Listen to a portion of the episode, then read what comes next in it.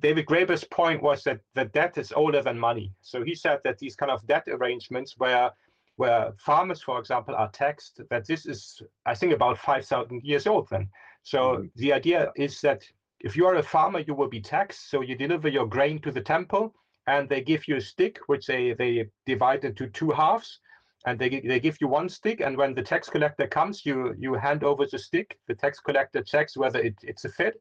And then it kind of proves that you have paid your taxes.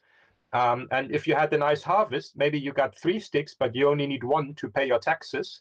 So the extra two sticks you can use to buy stuff because all your neighbors will, will want to have those sticks as well because it proves that you have paid your taxes, right? So this is what um, what Georg Friedrich Knapp, a German economist from the 20th century and 19th century, um, he called that uh, chartalist uh, money. So so money is the thing or or the the legal thing uh, that you can use to make payments to the state.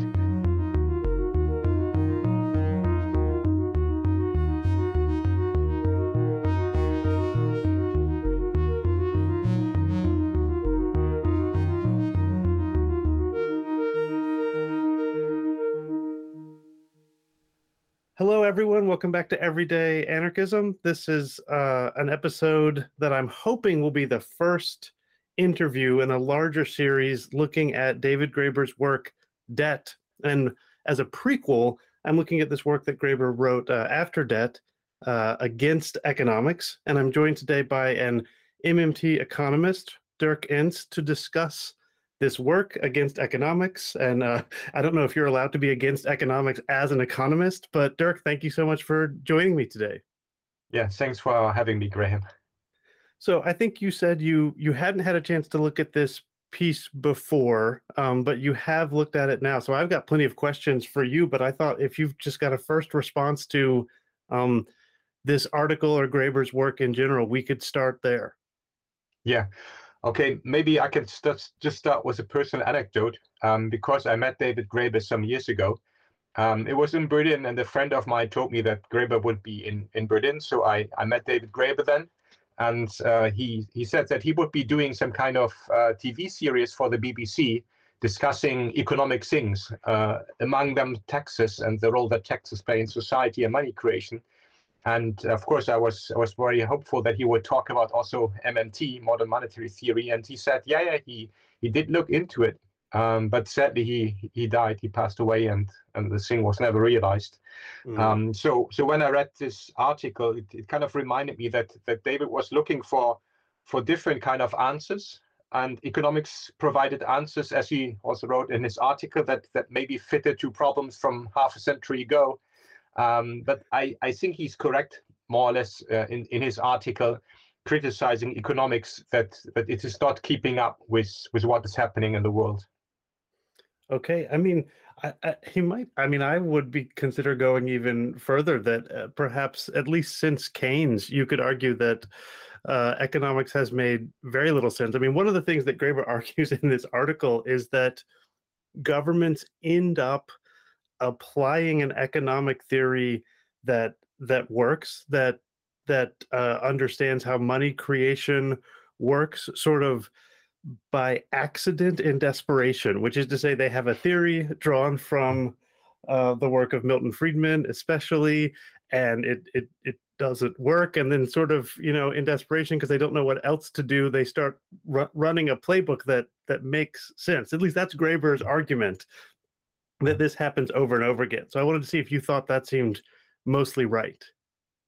Yeah, I think I do. I think that it's mostly right. Um, it, it, reminds me of The Simpsons when when the episode started. There's a there's a scene where Maggie the baby is steering a car, and and you're wondering like, okay, is she really driving that car? And then the camera zooms out and you see Marge, the mother, steering the actual car, and the baby just had some kind of some toy uh, toy steering wheel.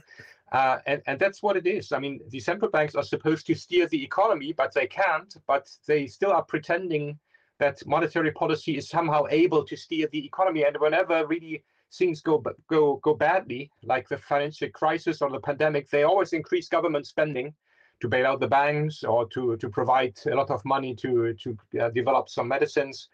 Um, so so it's kind of an open secret that one thing is theory, and the other one is what what the governments do in terms of, of practical policy.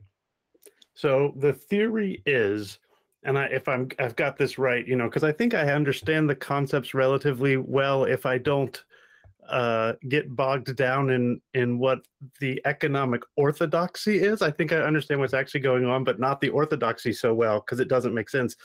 The theory is, and this is called monetarism, right? That the central bank, by uh, raising and lowering interest rates and also quantitative easing, which maybe we want to explain or, or maybe not, can modify the economy, can, uh, you know, kind of, as you say, steer what's going to happen. And in fact, at least since John Maynard Keynes, we've understood quite well that the government can steer the economy and it steers the economy by you know by by doing stuff with with money um, but for some reason this is called fiscal policy not monetary policy. Even though they both involve the government intervening in the money supply we have to put them in two separate categories which always confuses me. And the argue the argument is the orthodox argument is and then i'll turn it over to you that it is good and right and true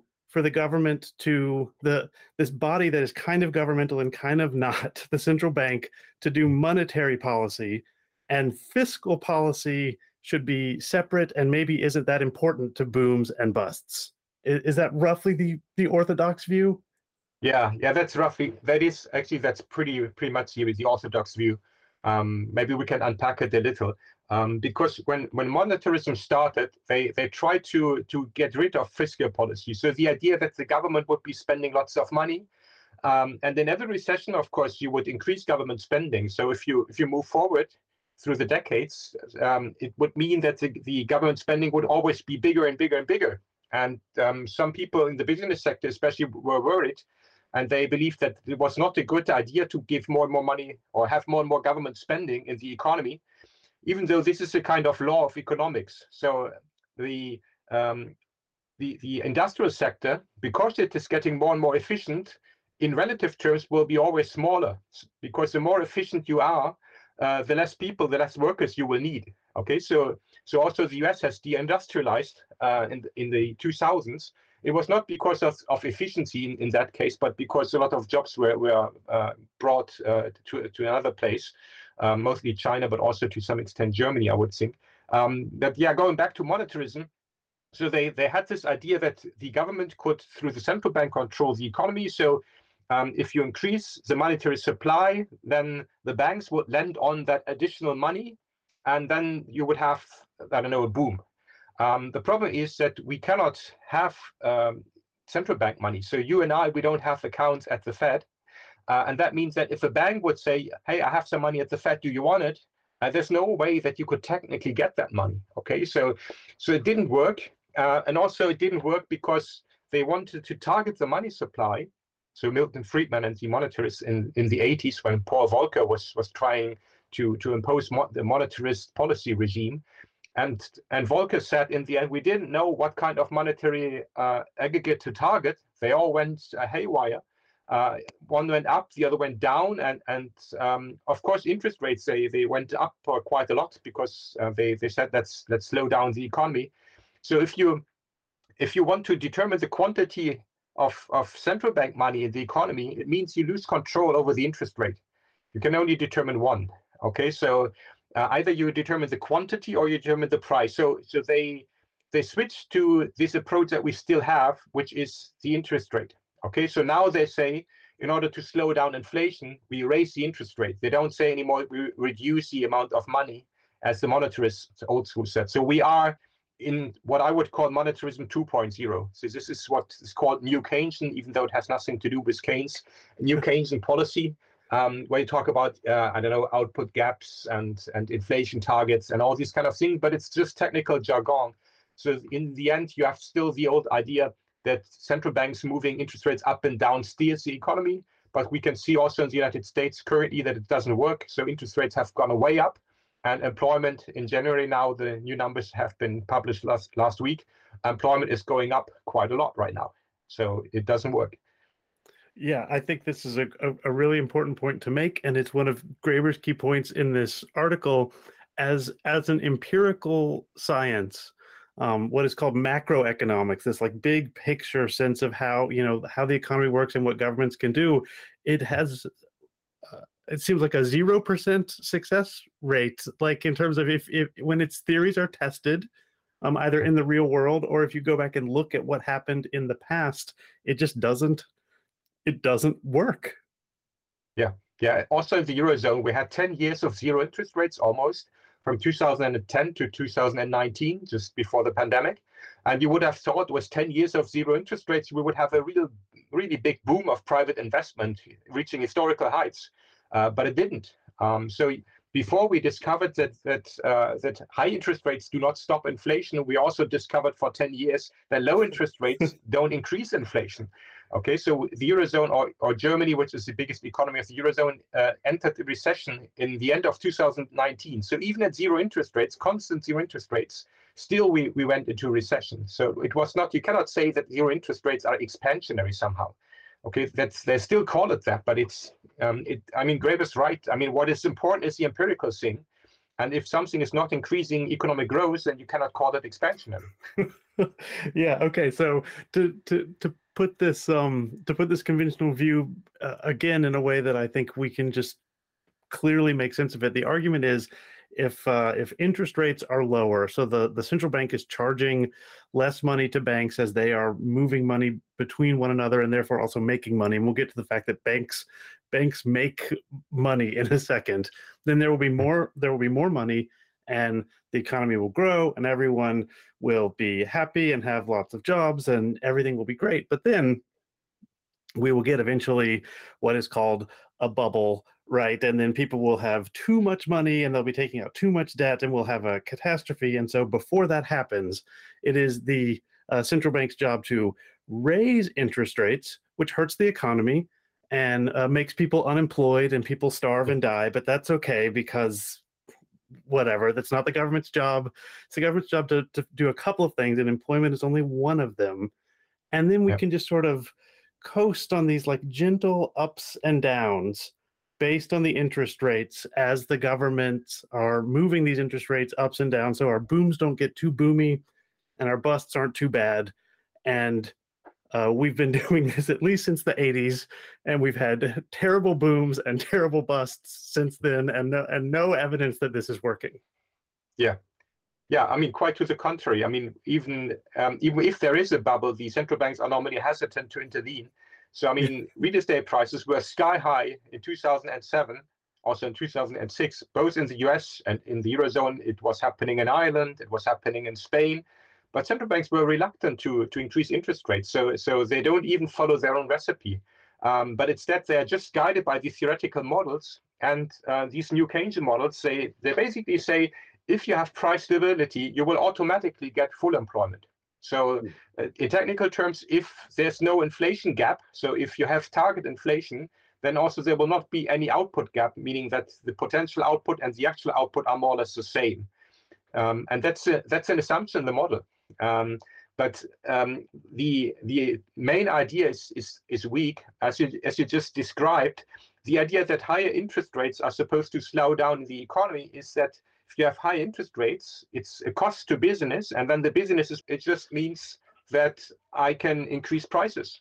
Okay, so they just increase prices after an increase in the interest rate, and uh, that's that's why interest rate policy doesn't work because if there's a lack of demand, then you cannot go to low interest rates, even at zero. If there's no demand for your product, why increase investment? So it's not going to happen. And at at a high level of aggregate demand, even higher interest rates will not stop you from investing. So it doesn't work up, it doesn't work going down. It's it's just not working at all. Okay. This this leads us to the next thing that Graeber says is, you know, so economics has this problem. So he he identifies sort of these two crucial problems about the field of economics in this article. The first one is that mon- monetarism doesn't work because they don't understand money, and we'll, we, we will get to how money works. And the second one is that everything has to be self uh, regulating. No interventions are allowed because um, since everyone is a rational economic agent, um, you should not intervene in some sort of top-down way, and this means that the person who is supposed to be driving, uh, if you're Alan Greenspan, you shouldn't intervene either. And Graeber says this takes us to this point of new absurdity that the uh, it's the central, it's the chair of the Fed's job to intervene, but intervention is by definition a bad thing. So it's not even clear. I think this is where he quotes Skidelsky. It's not even clear why, according to one branch of economics, we would even have someone doing monetary policy. Let's just leave it alone and everything will be fine. Yeah, yeah, it's it's really odd because the models kind of assume that all the uh, agents in the economy have the correct model of the economy in their head. Yeah. because they are rational. So so if everybody's rational, I mean, it, it's kind of assuming, or those models are assuming that the, that the economic actors are more rational and know no, more about the economy than the central bankers. Let's talk then about how how money is created when I read Against Economics for the first time, the thing that struck me the most was this description of how banks create money, which um, I guess I had, like everyone else, roughly had the sense that the government is the one who creates money either by printing it or via keystrokes. And obviously, in a certain sense, this is true, and governments can create money that way but much, if not, I would guess most, you can maybe tell me the empirical data of the of the money that we use on a day-to-day basis is created by banks. Banks put uh, a number in one column and the same number in uh, a different column when they make a loan and you know there wasn't money before and then that money then exists. At least that's graeber's description. So does that sound right to you? Yeah that's that's the description in his paper um, but I um, I would not be sure whether this, this is the case um, because I just recently looked at the monetary system of Sweden. And in Sweden, the government spends more than 50% of GDP. Mm. So government spending divided by GDP is, yeah, it's more than half. And because the Swedish government pays by money creation, it means that more money is created by, by the Swedish government than, than by any other economic actor. Um, and we also should not forget that the banks they can create money, or what I would call it's it's a promise of payment. Really, it's not not the actual money that they're creating. They're not allowed to do that. The monopoly with money creation is with the central banks. Um, but the banks can create promises of payment, which are bank deposits for us, but we have to repay those bank deposits. So the problem with money that is created, so I just loosely call it money now. So the, the problem with bank created money is that all of this money has to be repaid. So, so the banks cannot be net creators of money over the long term because all of these loans will have to be repaid eventually. Yeah, so this is this is a thing I think where um, Graeber's ideas diverge in a certain way from MMT, but uh, in many ways they do not. We can get to we can get to MMT um, in a second. So, I mean, yeah, it seems to me that of course the the banks can't create a net amount of money. In fact, they're creating you know zero money when they create money. On the other hand, this uh, money as the lubricant, it does it does work for banks to create money. Does that? I don't know if that description works, and we can get to the government sovereign uh, and monopolistic element over the creation of whatever you want to call it, re- real money. Uh, now, now, now we're in a sticky place, and I'm going to depend on you to get us out of it, I guess.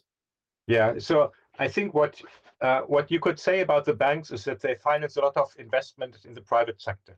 So when a company wants to do something like they want to invest in a, let's say, a new power plant, um, they will go to a bank and ask the bank whether they somehow will help financing it, either through a loan or a bond uh, issuer or or uh, shares or whatever they they can think about.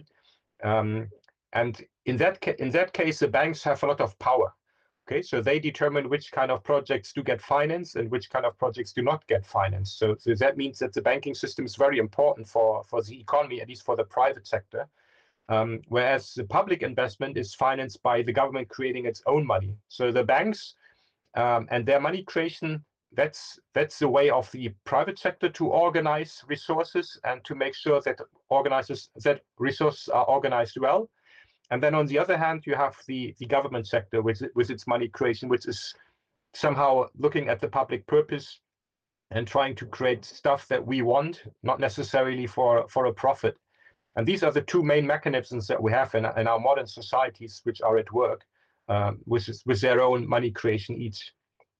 Yeah, so that that sounds right. And to to say that most of the money that's in circulation is created by the banks, um, and and Graeber saying this, I think about the United Kingdom, is not to say that most of the money in circulation needs to be created by the bank. So it makes complete sense that um, uh, a country like Sweden with a larger public sector, you, you can easily imagine a country having 50, 60, 70% of the creation of uh, the money that people are spending. It's just that's a, I guess, that's a political question, a political question that impinges on economics. Yeah, I mean, it's in our democracies. It's it's at least uh, theoretically, it's up for us to decide. I mean, as as people who are voting, and then of course the the representatives in in the parliament um, or in in Congress, they are then drafting the budget and they determine what kind of money is spent on what kind of issues. So the Biden administration has has spent quite a lot of money, for example, and also has subsidized heavily some some things which uh, regards the the green transition, for example. Um, so yeah, it's it's in the end it's it's part of um, of the political system to decide how much government spending will be coming forward and on what this kind of government money is spent. And of course, it is the government that that authorizes banks to make the money that counts as a as a US dollar or a, a euro or a pound sterling. Um, so here's a question. In the 19th century, which is the field that I studied, um, I worked mostly on fiction, but fiction about uh, economic growth and progress. People were always spending not, you know, what was called greenbacks, which is to say dollars made by the U.S. government, but they were hmm. spending what they called banknotes. The paper currency at the time was mostly made by banks rather than by the US government.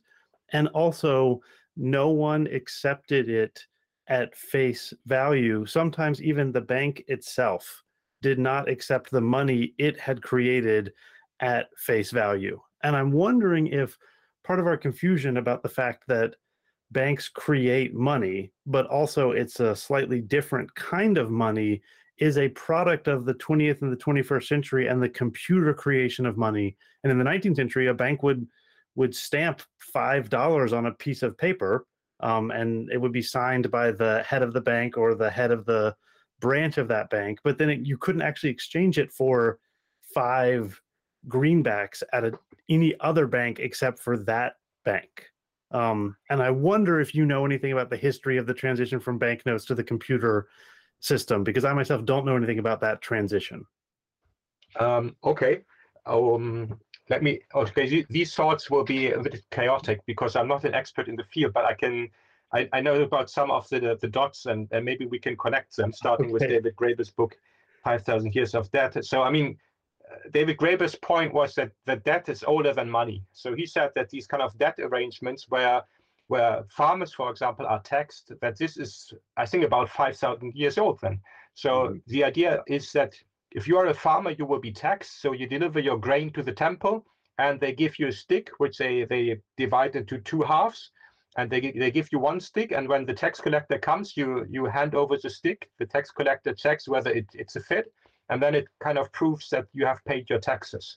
Um, and if you had a nice harvest, maybe you got three sticks, but you only need one to pay your taxes. So the extra two sticks you can use to buy stuff because all your neighbors will, will want to have those sticks as well because it proves that you have paid your taxes, right? So this is what um, what Georg Friedrich Knapp, a German economist from the 20th century and 19th century, um, he called that uh, chartalist uh, money. So so money is the thing or or the the legal thing uh, that you can use to make payments to the state. And that's that's very old.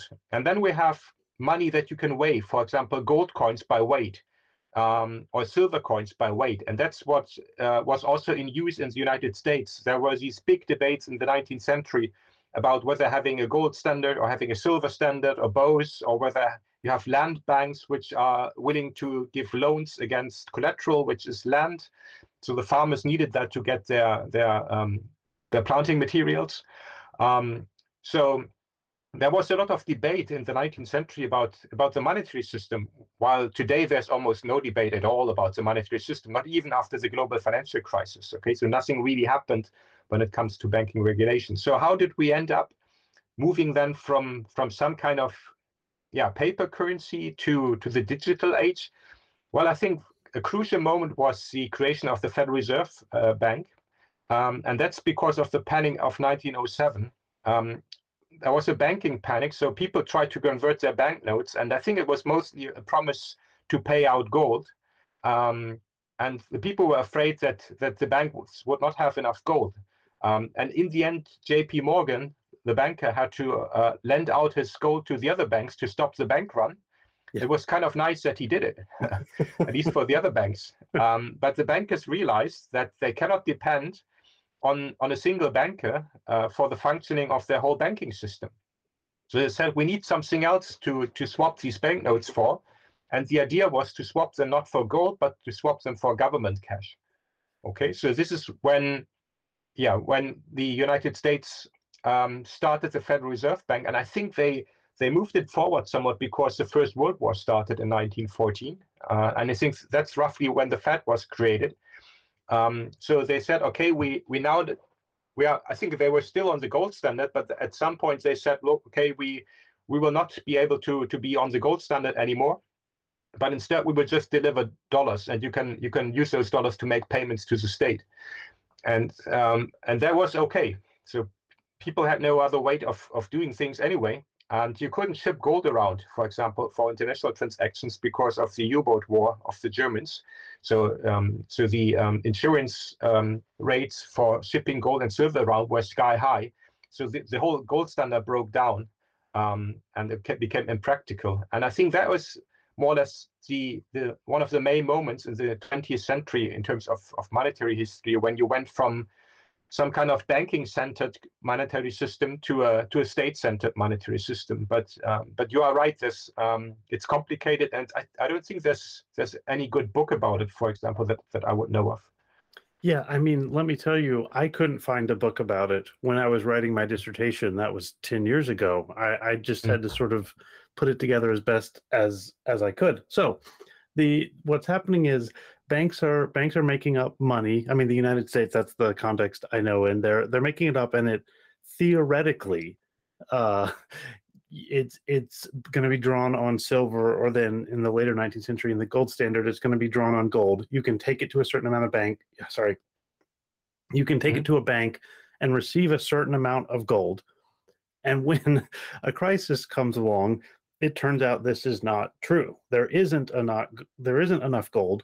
More money has been created uh, by these banks than there is, you know, theoretical money backing it, except for maybe in the hands of J.P. Morgan.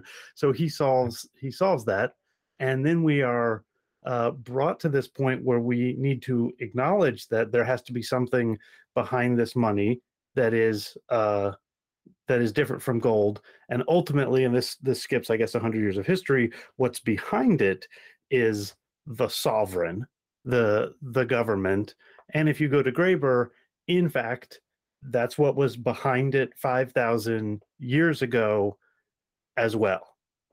Yep. Okay. yeah. and this there's also i mean you have all these examples from the, your colonial history. I mean if you look at the monetary system of Virginia around 1760, you will also see that there was this kind of colonial paper currency. And when they wanted to build a bridge, they just issued uh, a, a, proper amount of money, which was the Virginia pound. And they they uh, asked people to pay taxes in Virginia pounds. So this is why why people would accept this kind of money and deliver um, I don't know foodstuffs or material to build a bridge or, or work even for the government directly. And and that's how they did it. And then the British came and said, well, you can't do that anymore because we have to finance our wars, and now you have to pay us in British pounds.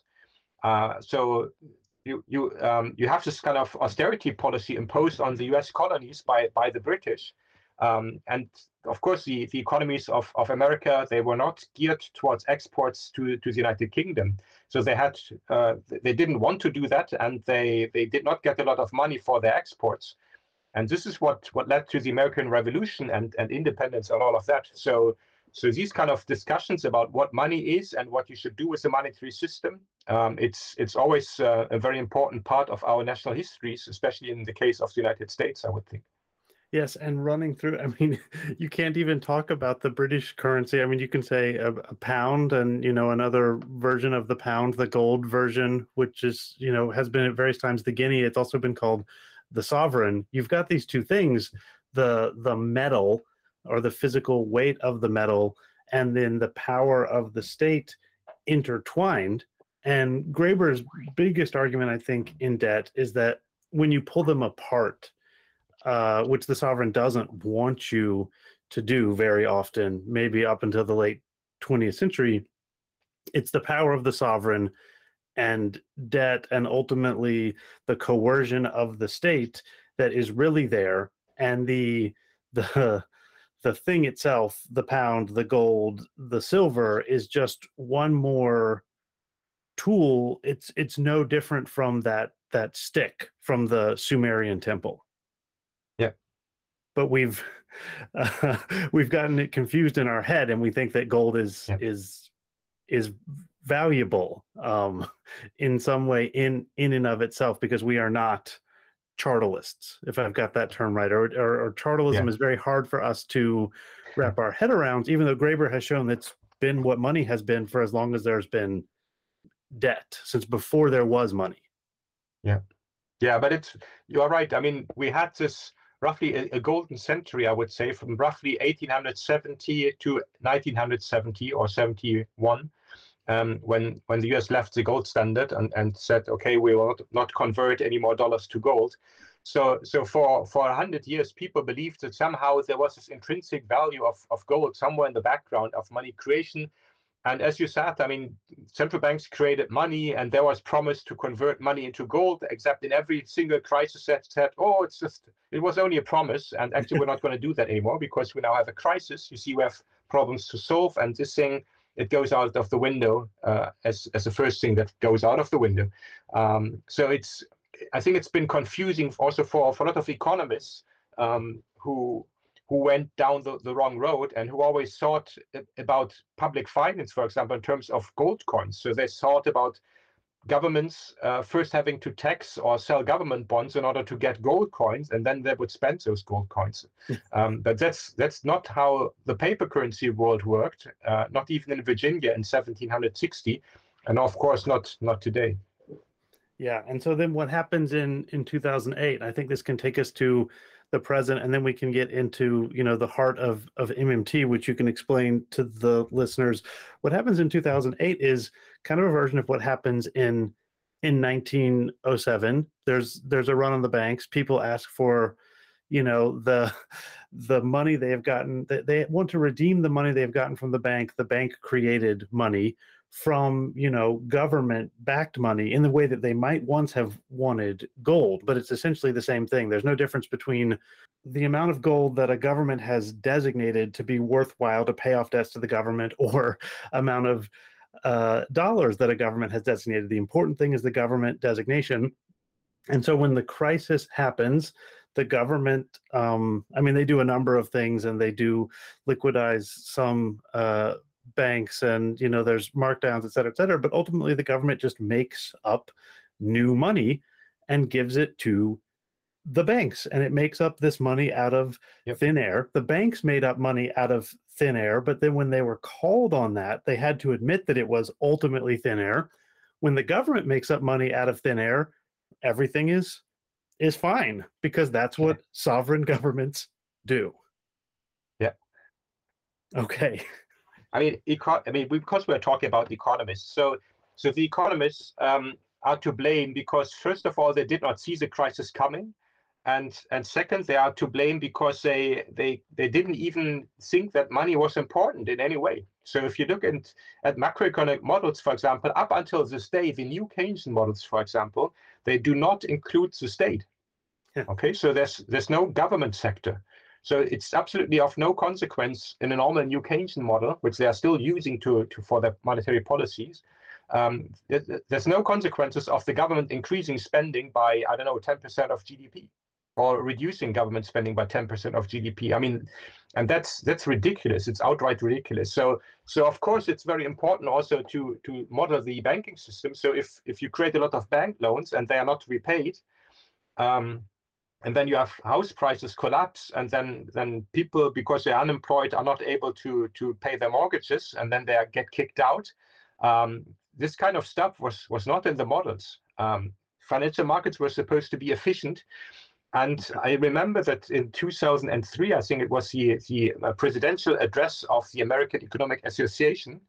Um, I don't remember who it was, but it was the, the president of the American Economic Association. So he said that, um, I was, yeah, it was Robert Lucas, Bob Lucas. He said that for practical purposes, uh, the problem of depressions, economic depressions, is solved for the next couple of decades. He said that in 2003. Well, this is uh, just Maggie years. driving the car again.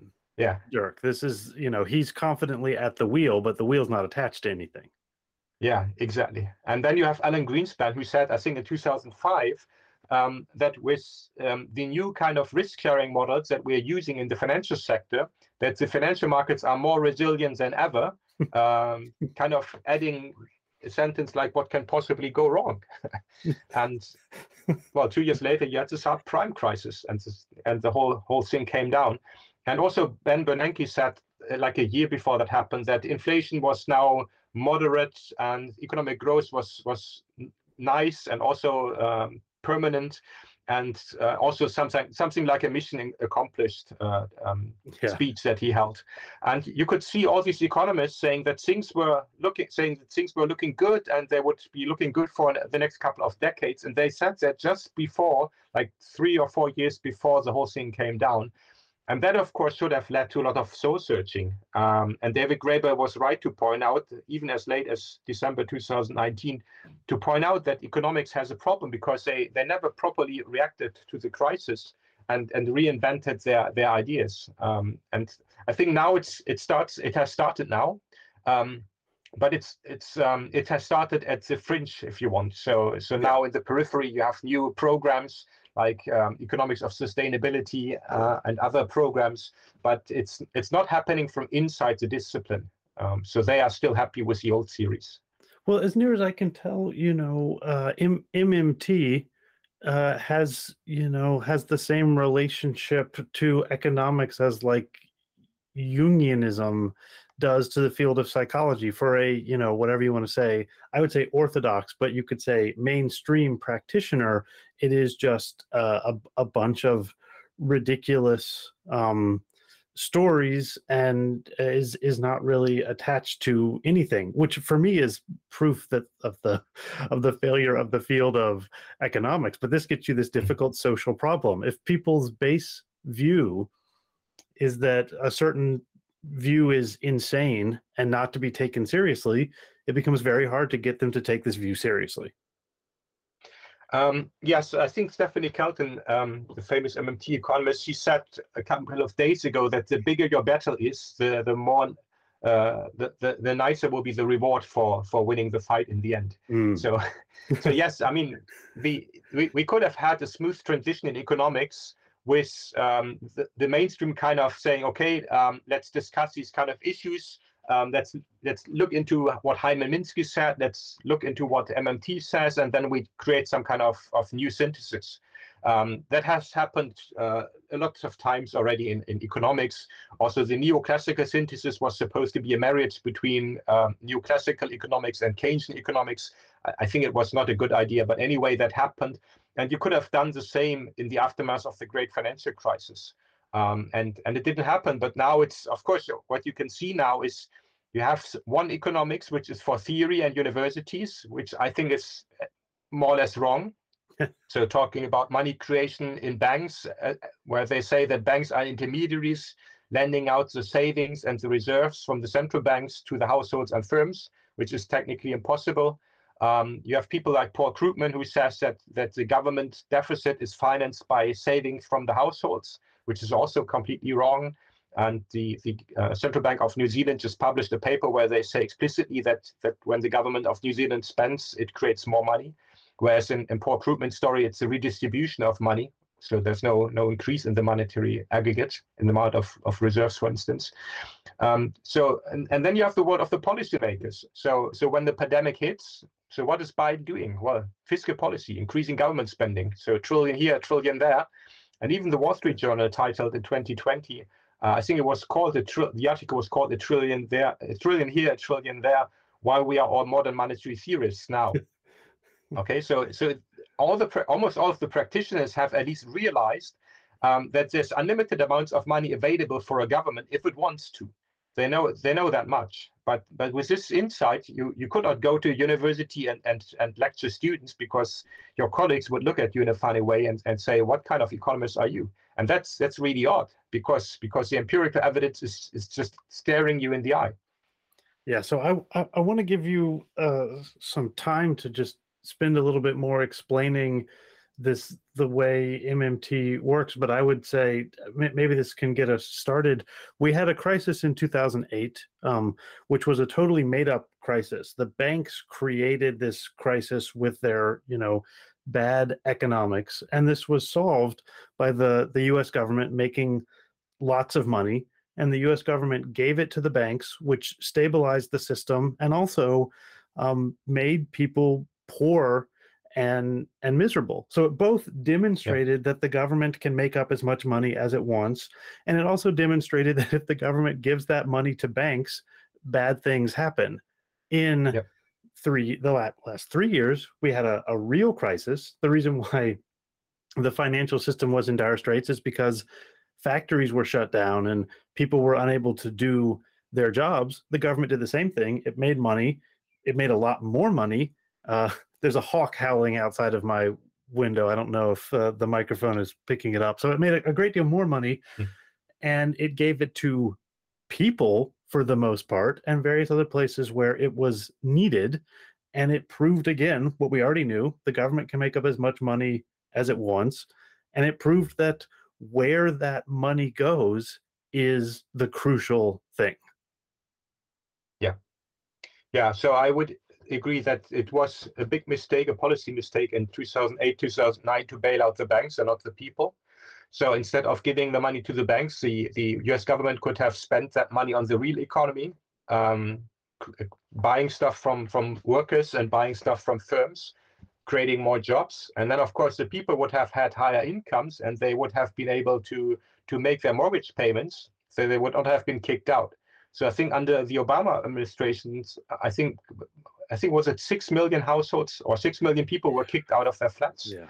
And it was completely unnecessary. And it was it would not it would not be the advice of a truly Keynesian economics professor to do that. So too big to fail was an invention um, as as as it happened. So they just improvised.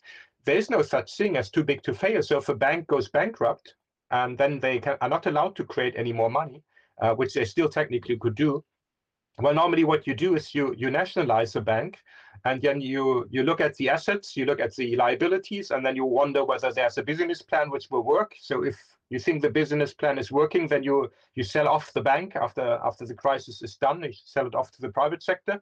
And if you think that there's no business plan, um, you just uh, auction off all the assets, and then you pay out whatever whatever you receive to to the people who who own the bank. Um, so, so that would be the, the typical approach of, pro, let's say, progressive economists to, to these kind of banking crisis. Um, and yeah, that was that was a moment that that showed also the power of the financial sector to well to to influence the public debate because the public debate was was only in in their terms and mm-hmm. um, it should have been also in our terms um, discussing yeah discussing who gets what kind of uh, money and uh, where could the money otherwise go. Um, as warren mosler who's one of the masterminds of mmt once said um, there's there's no financial crisis that is so big that you cannot cure it by increasing government spending. Um, and that's that's still correct. And that would be the the normal way uh, to to save the capitalist part of the economy from a crisis that you just increase government spending and and that means also that you transition from the old economy into into a better into a new economy because the government normally spends on things that are good for the public purpose um, which normally brings us moves us forward.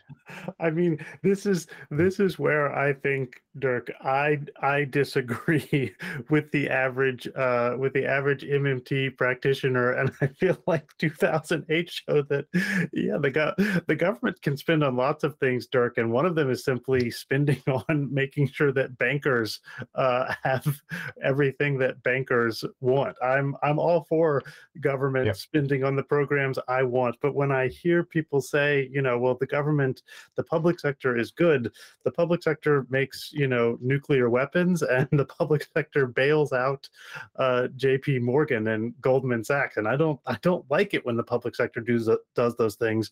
But if we're actually a democracy then i have a chance to influence that.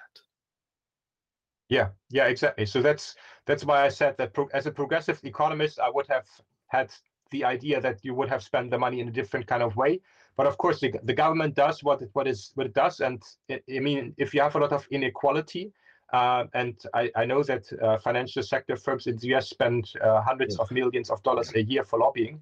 Um, so of course that means that that you get a problem in the democratic institutions that that only the rich are heard, and then the 99% are left out, which is of course what the um, the the Wall Street activists um, were all about.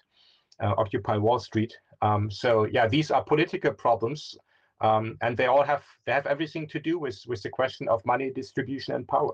Yeah, yeah, and the the old economic story says, you know, oh, there's just the government. There's not much the government can do. The government can't make money. The government needs the private sector. Money is a scarce resource this is this is completely wrong. Mmt has told us that this is wrong and mmt is empirically true. The second part of that um, oh the government should use the money that it can create to give people jobs or i'm fairly anti-job so i prefer something more like ubi or to make sure people can pay their mortgages as opposed to giving money to bankers.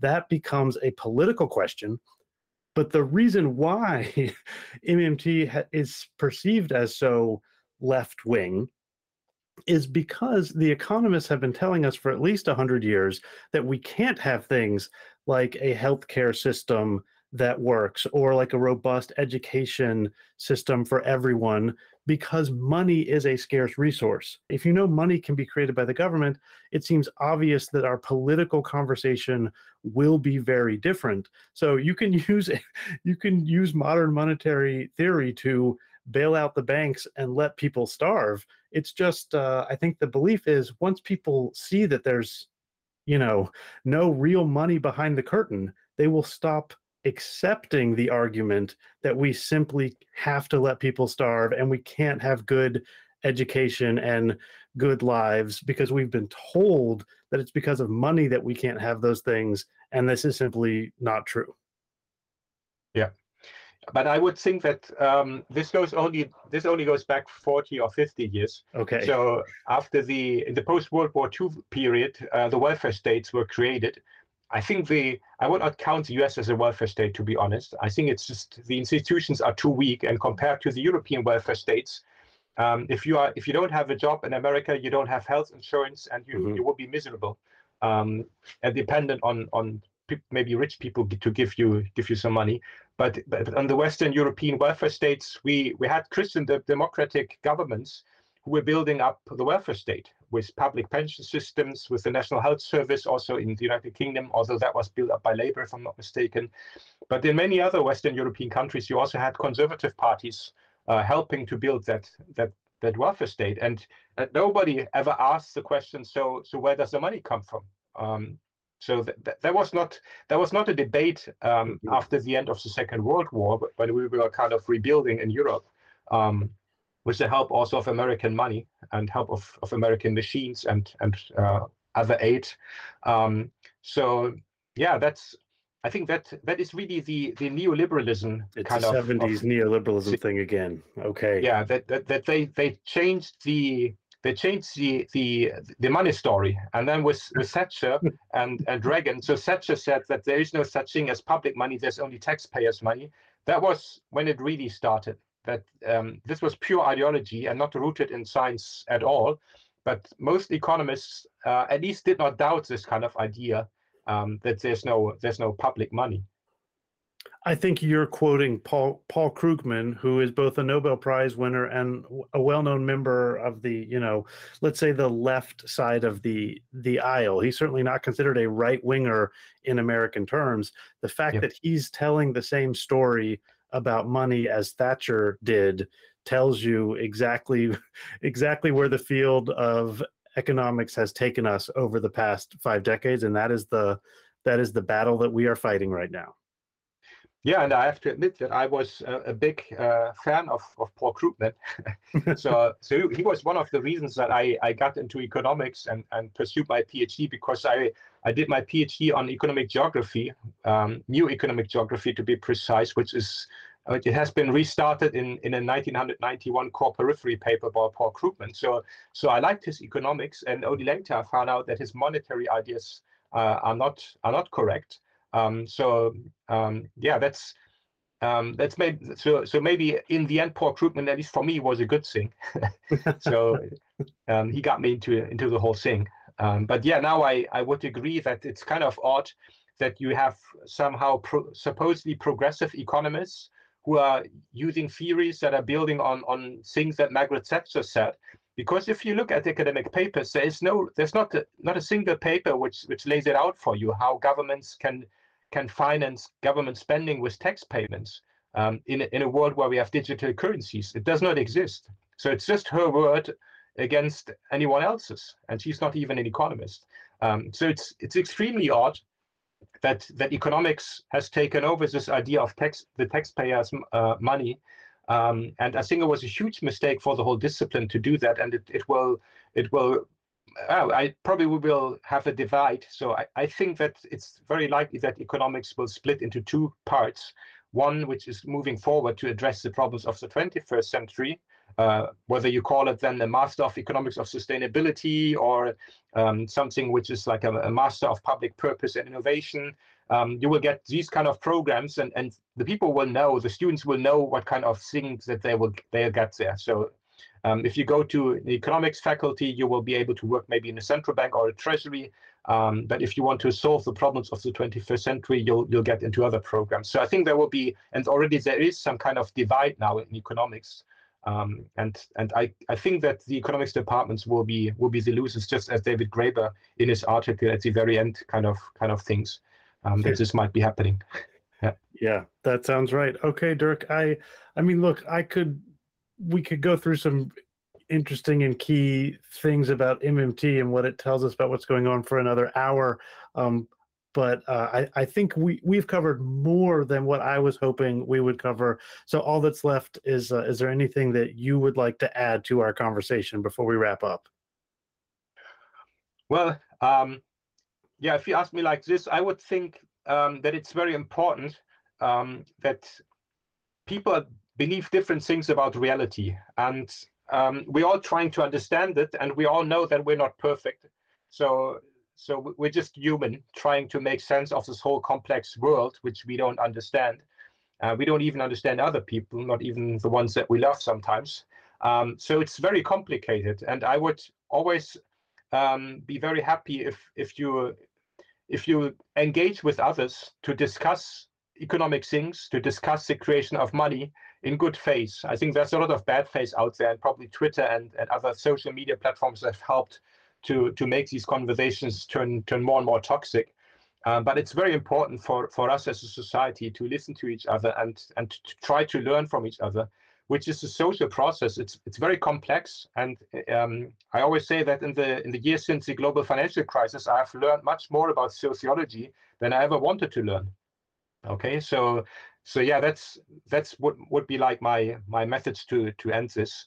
Um, that that we should always be be listening to to the others and and try to exchange arguments and and um, look at the the real world because the real world is is what matters in the end. Um, yeah, thanks.